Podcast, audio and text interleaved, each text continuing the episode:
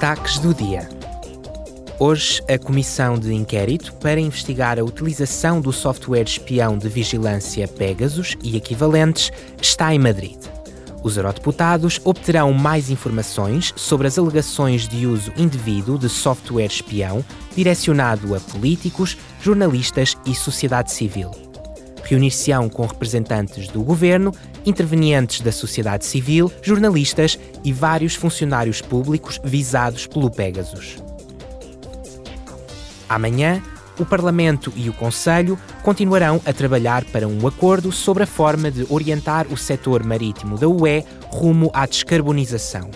Analisarão formas de reduzir as emissões de gases com efeito de estufa dos navios, de aumentar a utilização de combustíveis renováveis e de ajudar o setor marítimo a contribuir para o objetivo de neutralidade climática da UE até 2050 a Comissão do Controlo Orçamental votará amanhã o chamado Procedimento de Quitação de 2021, em que os eurodeputados examinam a forma como o orçamento da UE é gasto pela Comissão e pelas outras instituições e órgãos da UE, decidindo se aprovam ou não as contas.